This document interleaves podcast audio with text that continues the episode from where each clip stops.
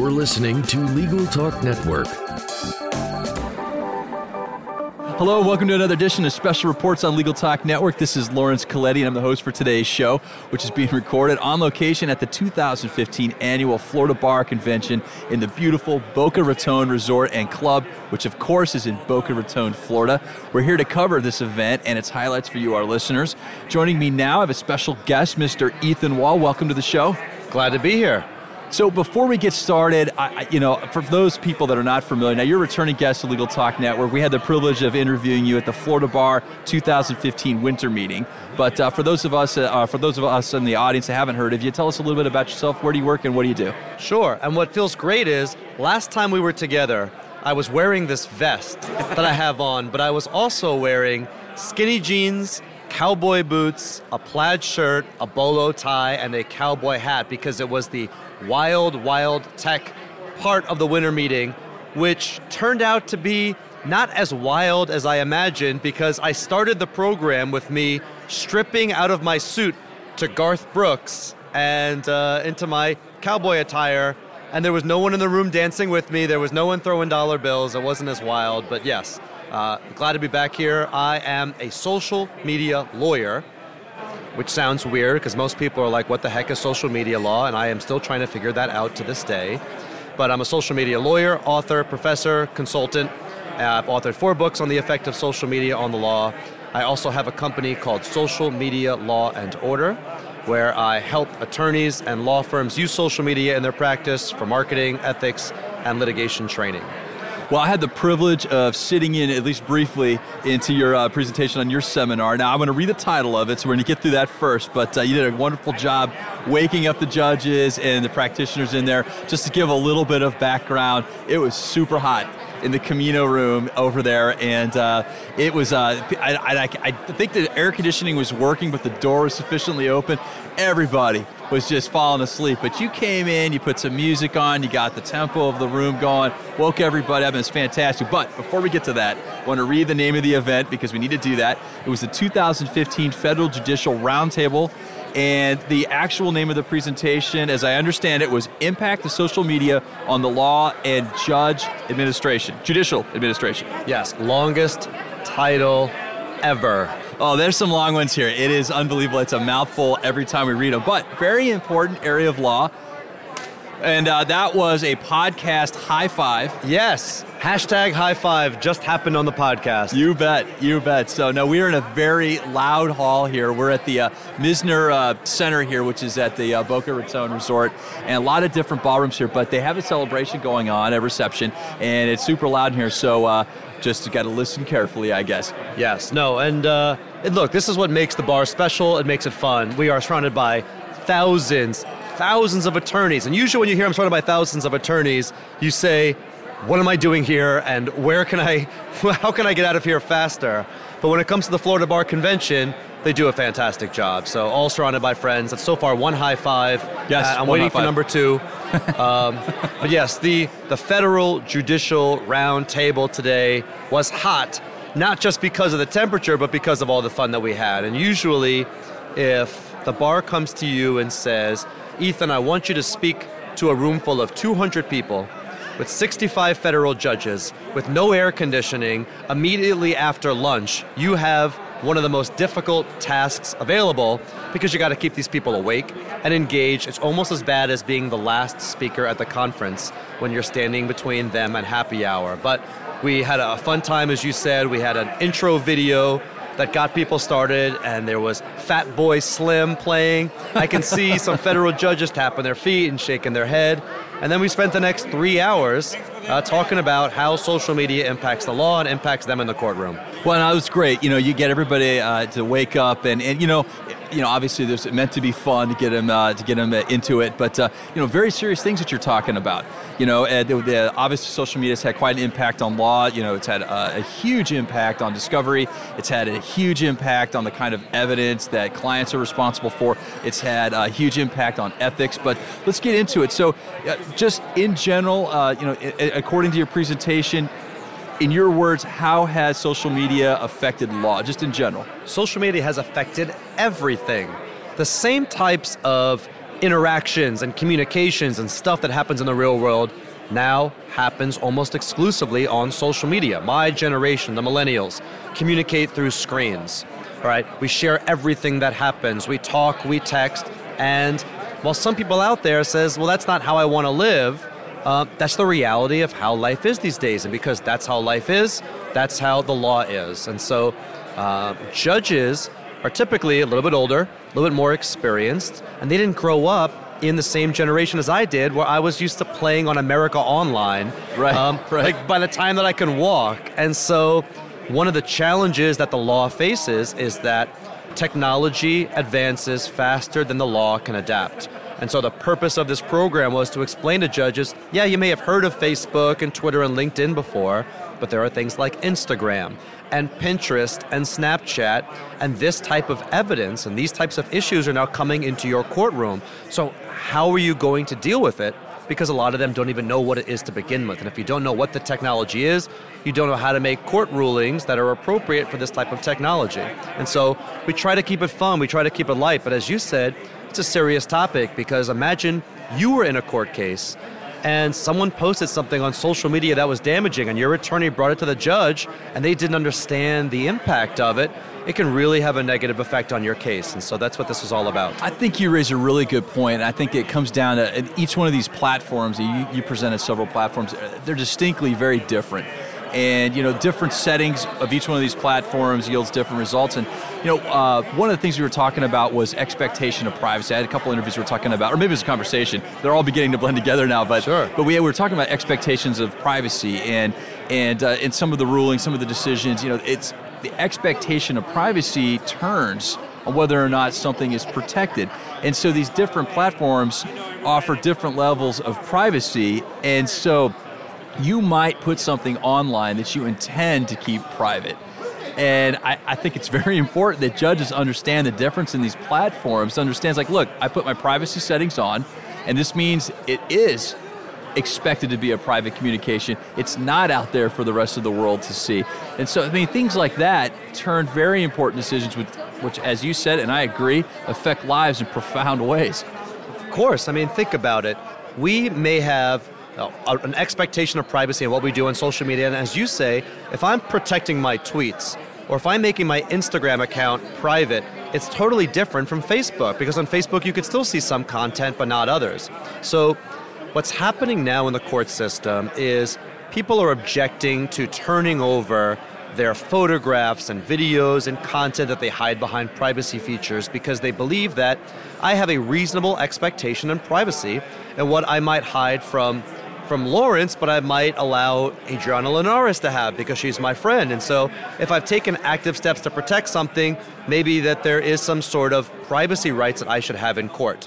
And at the end of the day, courts are flip flopping left and right, but the fact that someone can share something with somebody, meaning if I share my private Facebook photos with you, there's absolutely nothing that stops you from sharing it with other people, from blowing it up on a billboard, from throwing it around on the internet. And so people's privacy rights or expectation of privacy is changes as technology changes. If I ask my mom, Mom, would you have posted baby photographs of me growing up on your Facebook page? She would say, Of course not. Our private life is private. But in these days, we want to share. Millennials want to share this information. So we're trying to find out from a legal perspective what really is private and what's not, especially on a platform that's made to be social, like social media. Well, and that's the thing. I, I social to who, and I think that's a big question. But uh, I want to get into another area that you're talking about. We're, we're, we're sort of skirting that issue right now. That's the administration of justice. So, I mean, a judge. I mean, I'm just trying to put myself in their shoes. And they've been on the bench a while. This uh, social media is really kind of come into its own the last, I guess, almost 10 years now and they've been a judge longer than that. And so they're seeing this change and these issues come up, and there's so many platforms and fly by nights.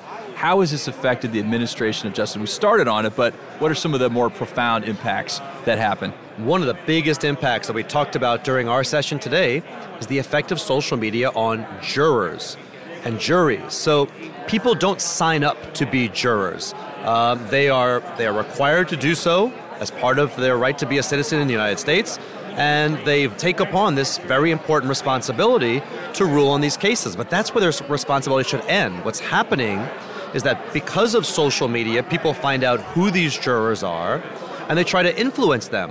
They'll reach out to them on their on their Twitter account or on their Facebook account and, and try to influence a court decision from the outside by virtue of communicating with them online. And sometimes these jurors are threatened, and sometimes people are making threats to them completely outside. If you don't decide this case a different way, I'm going to do something bad to your family, or I'm going to hurt you. And that's something that's having a huge impact. And the judges feel like there's very little that they can do to protect the jurors who are serving their civic duty. And so in today's discussion, the question is how open should a courtroom be? Should we allow cameras in there? And the consensus for the most part is that that cameras should be allowed to see some parts of judicial proceedings, but then how do you protect the juries? Because once the cat's out of the bag, once the bell is rung, it can't be unrung. And so that's one major issue is how do you protect witnesses? How do you protect lawyers? How do you protect a defendant who wants a right to a fair trial without it being blasted on Twitter or Snapchat or Facebook or Vine or Periscope or whatever it is that it might be? And how do you balance the public's right to access the judiciary and the judicial system and to have a fair, open, and impartial system with people's right to privacy and the negative things that can happen in trying to litigate a case fairly. Well, I think you bring up a really good point here. I think this is really tough. I mean, these are really tough grounds. Get a jury on there, and they need to be in contact with their family. But you're not just in contact with your family when you have your phone, you're in contact with the world. And so, you know, how do you keep the jury pool from being polluted by media influence and bias into this decision? And, and I know this comes up in court. So, I mean, what what are the discussions going on behind the scenes here? I mean, are, are judges saying that? Uh, are judges saying that? Uh, oh, that's a high five. High five number two. Number two. High five since number two. Since the interview began, it's high five number two. So anyway, but back to my question. I mean, what do you do? Do, you, do judges have to confiscate mobile devices, cell phones, when somebody gets called up for jury duty. I mean, but that's the direction we're going. So how are you going to stop it? Or are we just going to have to plain change the rules? Right. Well, to answer your question directly, they're not collecting cell phones yet. But what the judges do is get something called a jury instruction, which is obviously I can't shackle your hands when you're outside of the courtroom, but you shouldn't research the case outside the evidence that you should consider, and you should especially shouldn't be looking and searching on your social media accounts for this information. You probably shouldn't be communicating on social media while you are on the jury. And so that's how judges are able to handle it. And there are civil and criminal contempt charges that a juror could be charged with if they violate those rules. Because let's face it, let's put yourself back into that courtroom and say you want to have a fair trial, and guess how much money you probably spent on your lawyers? probably a lot of money. And to have a mistrial occur by virtue of a juror searching for something or communicating with somebody on social media hurts. It hurts your pocket, it hurts your judicial system, wastes the judge's time, wastes the bailiff's time, wastes everybody's time. So it is a serious issue. What we're really looking at and what you're talking about here is at what point does social media and cameras and access to the courtroom make the justice system less of a legal system and more of reality TV.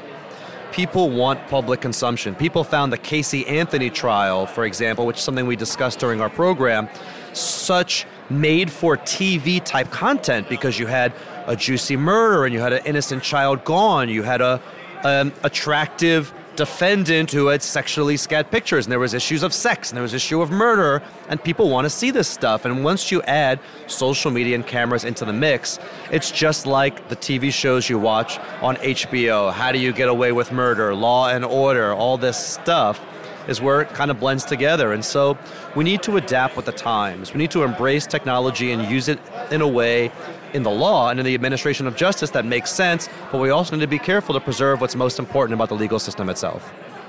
Lawyer responsibilities.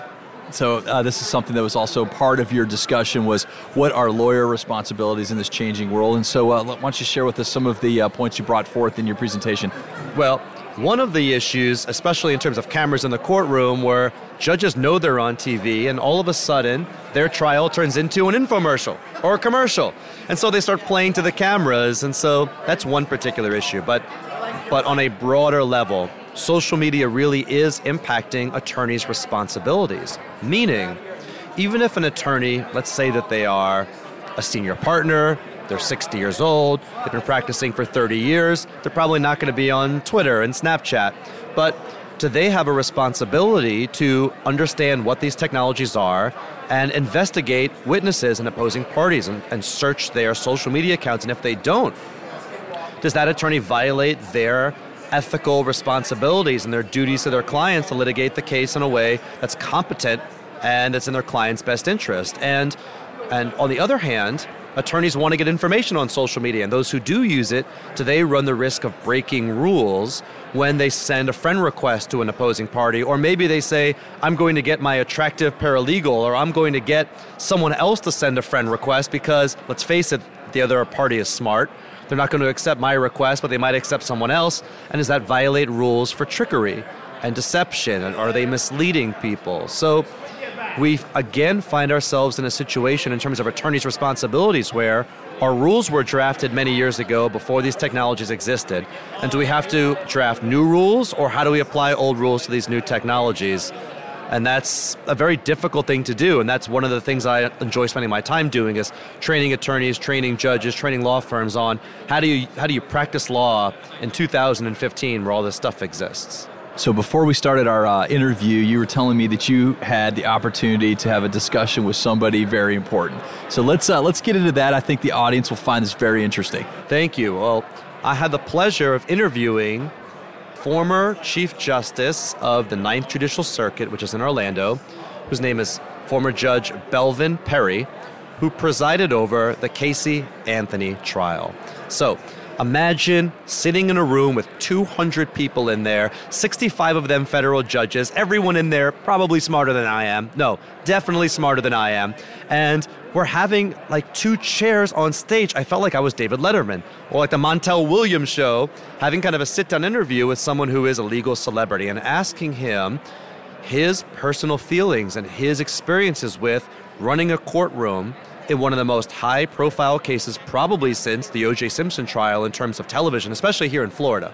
Uh, how he was able to manage the use of cameras and technology in the courtroom and what effect it had on the uh, defendant, the juries, and himself as a judge, and what it does when he's now thrust into the spotlight where everyone is questioning, you know, his decisions and they've made up their minds that Casey Anthony might be guilty, and if they don't find, judges don't find him guilty or makes a ruling that's going to hurt that, you know, it affects his life outside of it.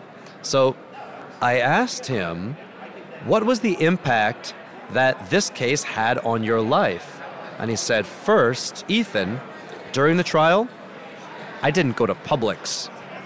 I couldn't go to Publix. I couldn't leave my house. I had four to five security officers on me well, at all times. For the benefit of our audience, Publix is a grocery store chain in Florida. I think it's elsewhere too, but uh, a lot of people out west are not going to know what that is. Yes. Hello, people out west. When you come visit us in Florida, you have to have a Publix sub because they're absolutely fantastic. But yes. Why couldn't he go to Publix uh, unattended? Because as the case was was happening, the news was recording it live and they were having commentary on it and they're talking about is he making the wrong decision? Is he making the right decision? He was under a spotlight just as much as the attorneys and the opposing party because at the end of the day he was making rulings in this case that had a really really critical and impactful mark on how this case was going to be resolved and decided by a jury. And so folks have strong feelings about these things. They see certain facts and say, yeah, she's absolutely guilty, or no, he's not. And when they're able to watch the trial happen day by day and voice their opinions online and be able to access this person by virtue of the internet and finding the judge's email, the judge's phone number, he was under a microscope. And so he had to be incredibly careful about what happened outside of the courtroom. And even to this day, when he meets somebody, he doesn't know is this person nice? Is this person meaning to harm me? And so it has really affected his life in a very big way. And that's something that we don't think about when we talk about what happens during a trial. We rarely think about what effect this has on a judge. And so this was eye opening for a lot, a lot, a lot of people. I think you told me earlier that he got he received death threats. That's right. Wow. That's right. He said that there were he's never met so many uh, crazies in his entire life, and I said that reminded me of my experience with online dating. oh, jeez. you know, he took it one step further and said that he received a phone call from someone who, you know, wanted to very graphically, um, you know, slit his chest. Oh my God. And just imagine he's doing a job, he has a responsibility. There are people that help make the world go around that do jobs that are just unpleasurable to some of us. Like every time that you get a parking ticket and you see someone out there and you're like, oh my gosh, I hate this person, but they're really just serving their function. They're serving their responsibility. They're doing their job. And this judge didn't volunteer to take the case. This is his responsibility. And the fact that there are cameras in the courtroom and the fact that there is technology that's out there is just a part of what he does. So the fact that people are coming to him and giving him death threats and affecting his life really is a big deal because unlike maybe athletes who live in the spotlight, judges don't sign up for this. It's not part of their responsibility, it's not part of their function. So it was really incredible to see how far people will take this, especially when they're not connected to this case at all. So uh, you're the presenter and you're there teaching everybody, but you know, with uh, with uh, Judge Perry coming on and, and, sharing part of his life and the results of being part of one of these highly publicized cases.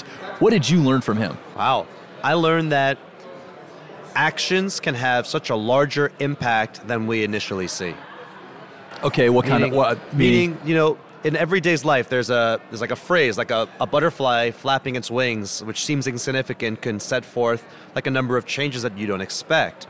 So when i sat down for this interview i said oh this is a wonderful opportunity to get to know somebody and find out what goes through the mind of someone who is managing a courtroom and managing a judicial process with all this technology that's available.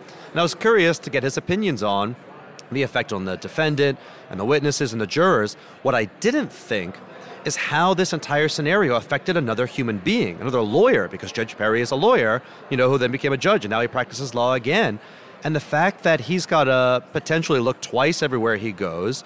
And when I Googled his name, there were like dozens of memes that people would create and then like blogs and commentary about him as the judge. And so I said, you know, how do you deal with this stuff? And he said, Ethan, just like I tell the jurors, don't look at social media, don't look at blogs, I had to stop doing it myself. Because just imagine all the things that people might be saying about you and how that might affect, you know, who you are as a person. And so it just helped to underscore for me that, you know, even if someone's making some sort of innocuous comment online or someone's like, you know, venting their frustration or saying something on social media, it really can have a huge impact. And it really makes us need to think twice about what are the consequences of our actions, even ones that we seem insignificant, we don't think that we're hurting somebody, really could. And that's something that I think a lesson we can all take away of, you know, thinking twice or three times before we, we post something on social media or online because we don't know what effect that might have on somebody else.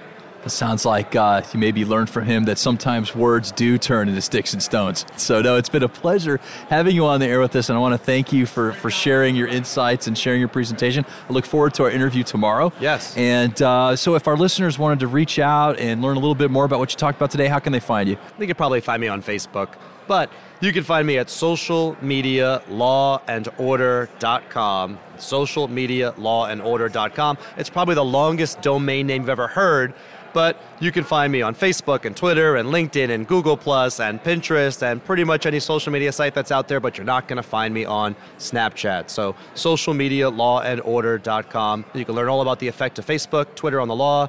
There's books, there's blogs, there's a whole bunch of selfies of me, so you're probably like two out of the three. okay. Well, this has been another edition of Special Reports. I'm Laurence Colletti. Until next time, thank you for listening.